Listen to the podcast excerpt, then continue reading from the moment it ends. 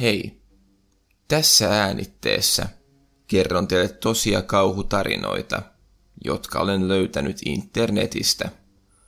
Kaikkien tulevien tarinoiden väitetään olevan tosia, mutta koska ne on otettu internetin keskustelupalstoilta, ei niitä voida varmistaa. Mikäli pidät tulevasta sisällöstä ja haluat kuulla lisää, niin kannattaa käydä tsekkaamassa YouTube-kanavani nimellä FinStories. Sieltä löytyy paljon laajemmin vastaavaa sisältöä. Sitten ei muuta kuin laittakaa valot pois ja nauttikaa tarinoista. Ensimmäinen tarina. Tämä tapahtui muutama vuosi sitten, kun olin juuri saanut ajokortin. Heti, kun olin saanut tarpeeksi varmuutta ajamiseen, niin päätimme kaverini kanssa lähteä moikkaamaan naapurikaupunkiin lapsuuden ystäviämme.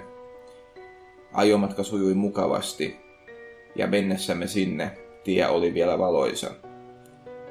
Emme olleet nähneet ystäviämme moniin kuukausiin, joten kun kerroimme, mitä elämiimme nykyään kuului, niin kului siinä useampia tunteja.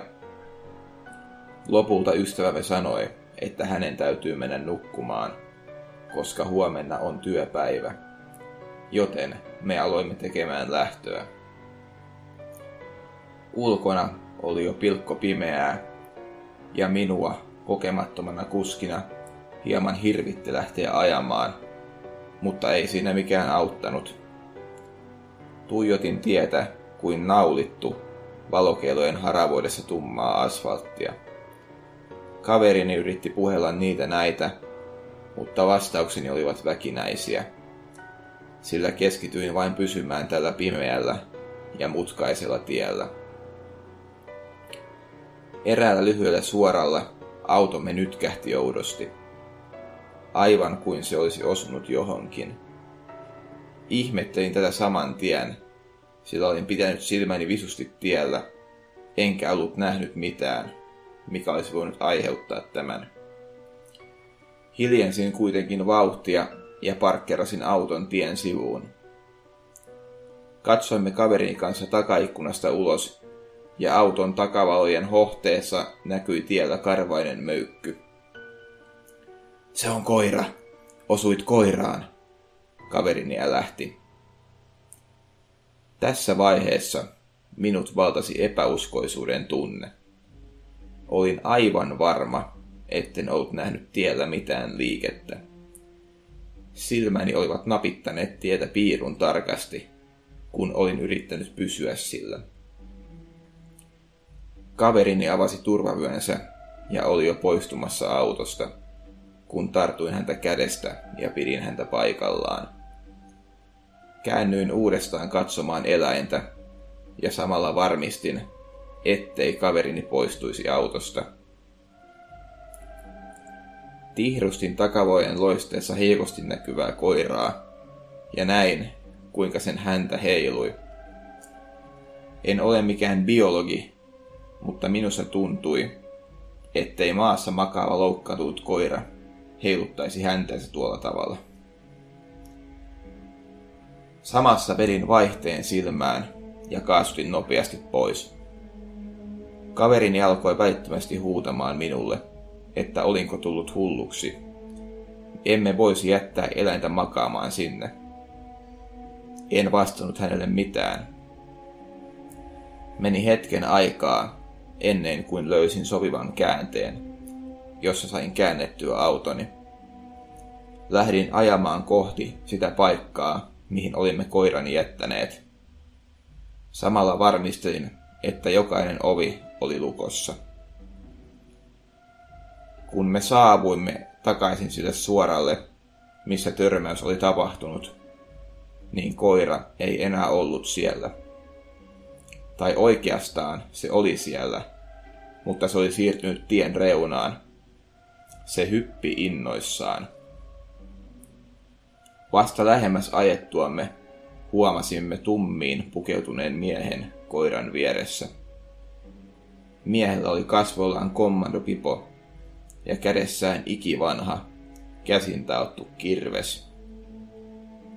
Kun rullasimme autollamme miehen ohi, niin tämä vilkutti meille.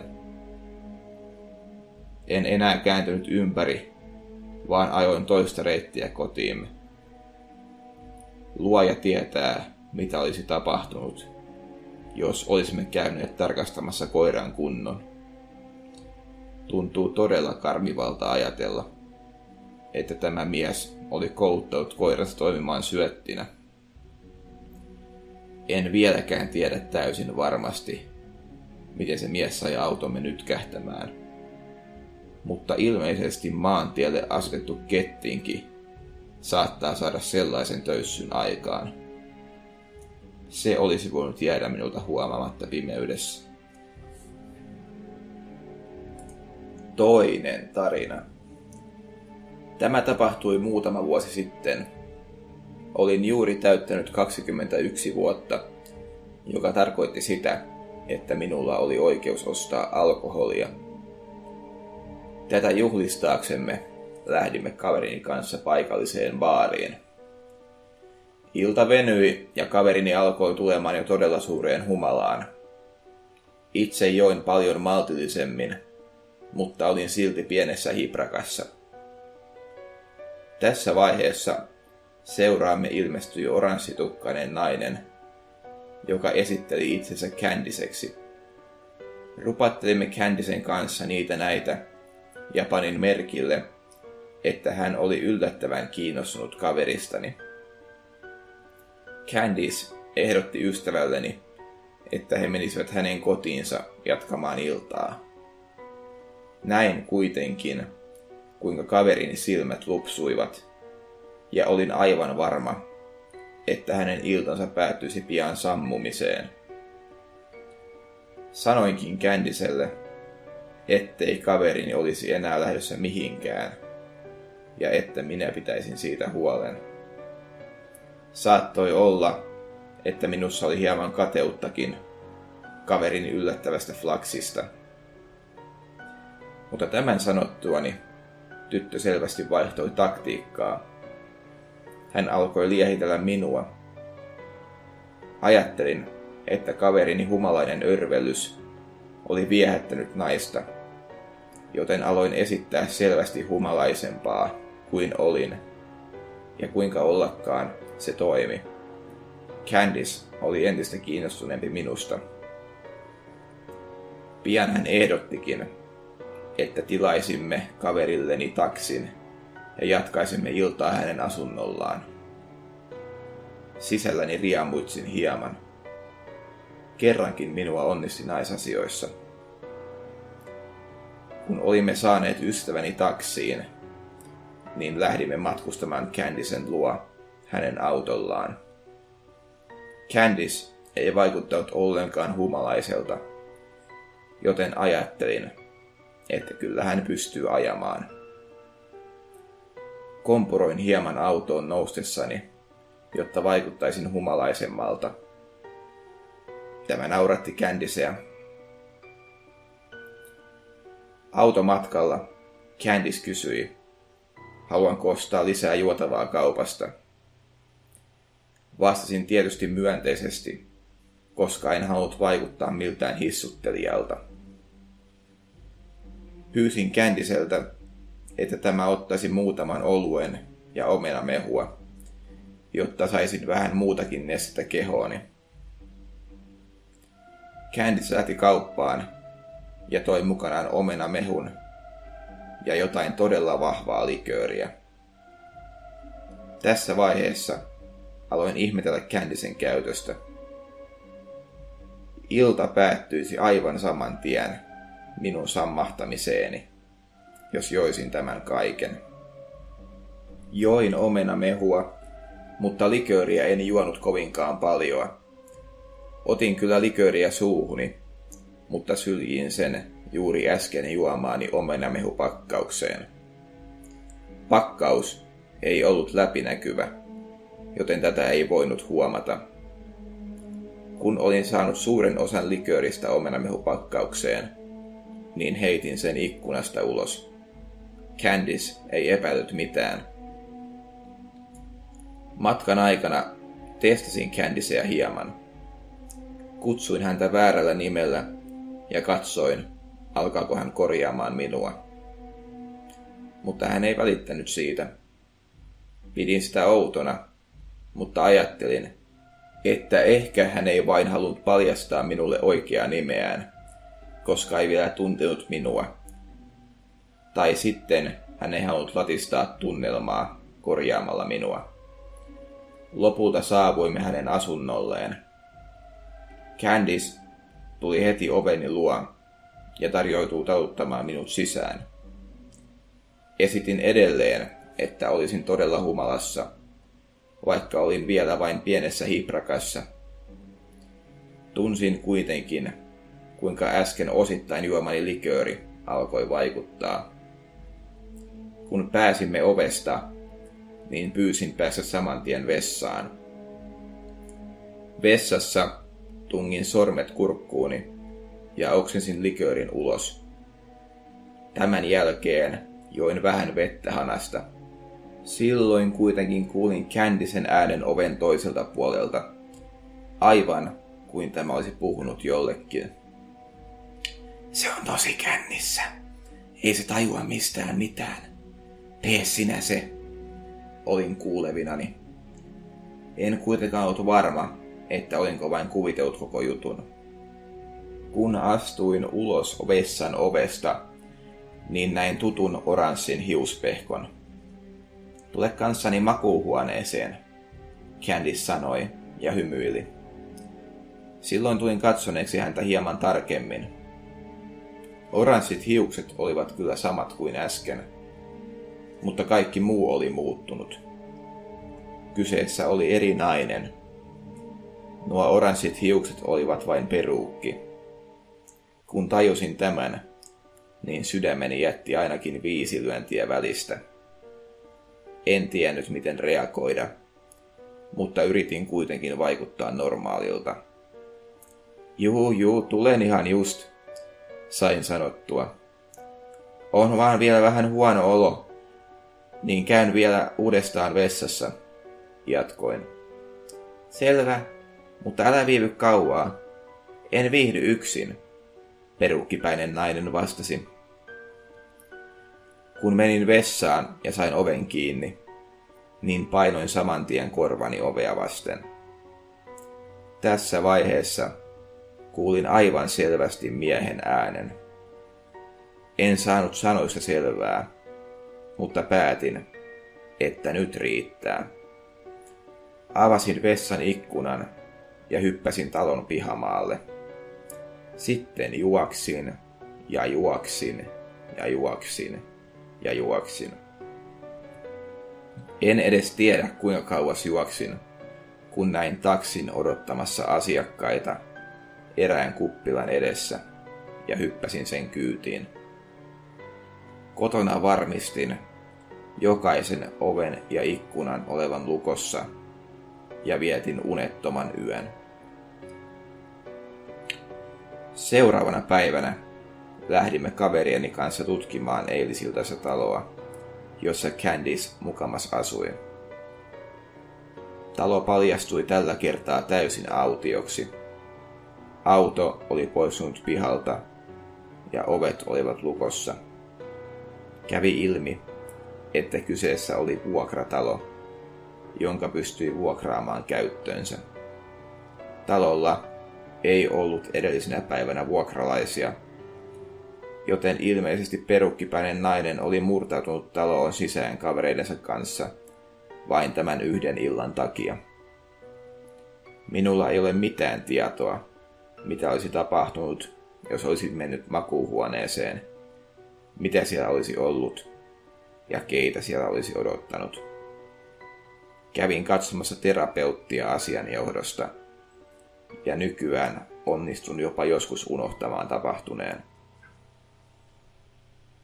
Kolmas tarina. Olin 25-vuotias nuori poliisi, joka oli juuri eronnut tyttöystävästään. Kaverin kehotti minua lataamaan Tinderin. Siellä olisi kuulemma kaltaiseni poliisimiehen helppo löytää seuraa. Olin tietysti kiinnostunut tästä mahdollisuudesta, joten latasin kyseisen apin. Ei mennyt kauaakaan, kun löysin sieltä oikein mukavan oloisen naisen, joka näin jälkeenpäin ajateltuna oli todella paljon minun sarjani yläpuolella. Olin nuori ja itseäni täynnä, joten en tietenkään välittänyt tästä yksityiskohdasta. Nainen jopa tarjoutui hakemaan minut kodistani. Olin tullut työvuorosta ja vaihdoin nopeasti vaatteeni siviilipukuun. Jälleen muistutan, että olin nuori, joten päätin jättää aseeni rintataskuun, jotta voisin machoilla ja esitellä se tulevalle deitilleni. Nainen haki minut asuntoni edestä, kuten oli sovittu, ja lähdimme ajamaan jonnekin. Nainen sanoi, että mennään hänen kotiinsa. Hän voisi tehdä ruokaa ja voisimme tutustua paremmin. Olin tohkeessani. Tämähän meni paremmin kuin hyvin. En innostukseltani edes tajunnut, että ajoimme pois kaupunkialueelta. Tiet pienenivät koko ajan. En osaa arvioida, kuinka paljon aikaa oli kulunut, kun käännymme pienelle tielle, joka näytti vähän siltä, ettei sitä ollut kunnostettu vuosiin. Tässä vaiheessa sanoin, että kannattaisi muuttaa pois tällaisesta korvesta, mutta hän ei vastannut tähän mitään. Satuin näkemään tien nimen, ja jostain syystä se jäi mieleeni. En kerro sitä tähän, koska en halua kertoa, mistä päin olen kotoisin. Emme ajaneet tietä kovinkaan pitkälle, kun vauhtimme hidastui. Ajattelin, että nainen vain hidastaa, ettei huonokuntoinen tie riko hänen autoaan. Yhtäkkiä metsä kirkastui. En aluksi edes tajunnut, mistä on kyse. Deittini sammutti auton, otti avaimet pois virtalukosta ja pomppasi pois autosta. Kaikki tapahtui niin nopeasti, etten koko prosessin aikana ymmärtänyt, mitä tapahtui. Sitten tajusin, että tämä valo tulee autosta, joka oli pysäköity meidän taaksemme. Siinä vaiheessa todellisuus iski vasten kasvoja. Tajusin, että nyt saatettiin olla todella lirissä. Hetken mietittyäni poistuin kuitenkin autosta ulos ja näin auton takana neljä tai viisi henkilöä, jotka seisoivat rivissä. Deittini huusi, että minun pitäisi antaa heille rahani, niin he eivät satuttaisi minua. Kuten jo aikaisemmin sanoin, olin melkoinen kukkopoika, joten vastasin luonnollisesti, että tämä ei käy. Nainen alkoi itkeä, ja saman tien miehet alkoivat kävellä minua kohti. Kiitin itseäni ylimielisyydestäni ja vedin aseeni esille ja huusin, että olen poliisista ja nyt joka iikka kädet ylös. Tilanne näytti tulleen heille täytenä yllätyksenä ja heidän liikkeensä pysähtyi. Ajattelin jo hetken olevani tilanteen herra, kunnes joku, ilmeisesti vielä autoon jäänyt varmistaja, käänsi valot pois päältä autosta. Samassa silmieni iski täysi pimeys. Kuulin vain kahinaa kun edessäni olevat miehet lähtivät jälleen liikkeelle. Tässä vaiheessa minä lähdin juoksemaan ja kaivoin samalla puhelimeni esille ja sain soitettua lisää poliiseja paikalle. Hetken aikaa juostuani menin suuren kiven taakse aseeni kanssa ja keskityin kuuntelemaan ääniä. Mitään ei kuitenkaan kuulunut. Minuutteja kului mutta ne tuntuivat tunneilta. En osaa arvioida, kuinka kauan aikaa kului, kunnes kuulin tutun poliisien huulevan minua. Kun tämä kollegani löysi minut, niin hän näytti huojentuneelta, mutta kalpealta. Yritin keventää tilannetta, mutta hän vain sanoi, että minun täytyy tulla katsomaan yksi juttu. Kollegani eivät ole saaneet rikollisia kiinni, mutta he ovat jättäneet autonsa siihen, mihin se oli pysäköitykin. Kävelimme aikaisemmin taakse pysäköidyn auton tavaratilan luo, ja kun katsoin sisään, niin ymmärsin, miksi kaikki olivat niin vakavan näköisiä. Takakontissa oli veitsiä, ilmastointiteippiä, pressuja ja happokanistreita. Kaikkia välineitä, joita tarvitaan, kun halutaan varmistaa, ettei ruumista koskaan löydetä. Vielä tänäkään päivänä en tiedä, olisiko tämä ryhmä vain ryöstänyt minut, vai oliko heillä täysin muita suunnitelmia. Ja totta puhuen, en haluakaan tietää. Joka päivä kuitenkin kiitän onneani, että otin turhamaisuuttani aseeni mukaan.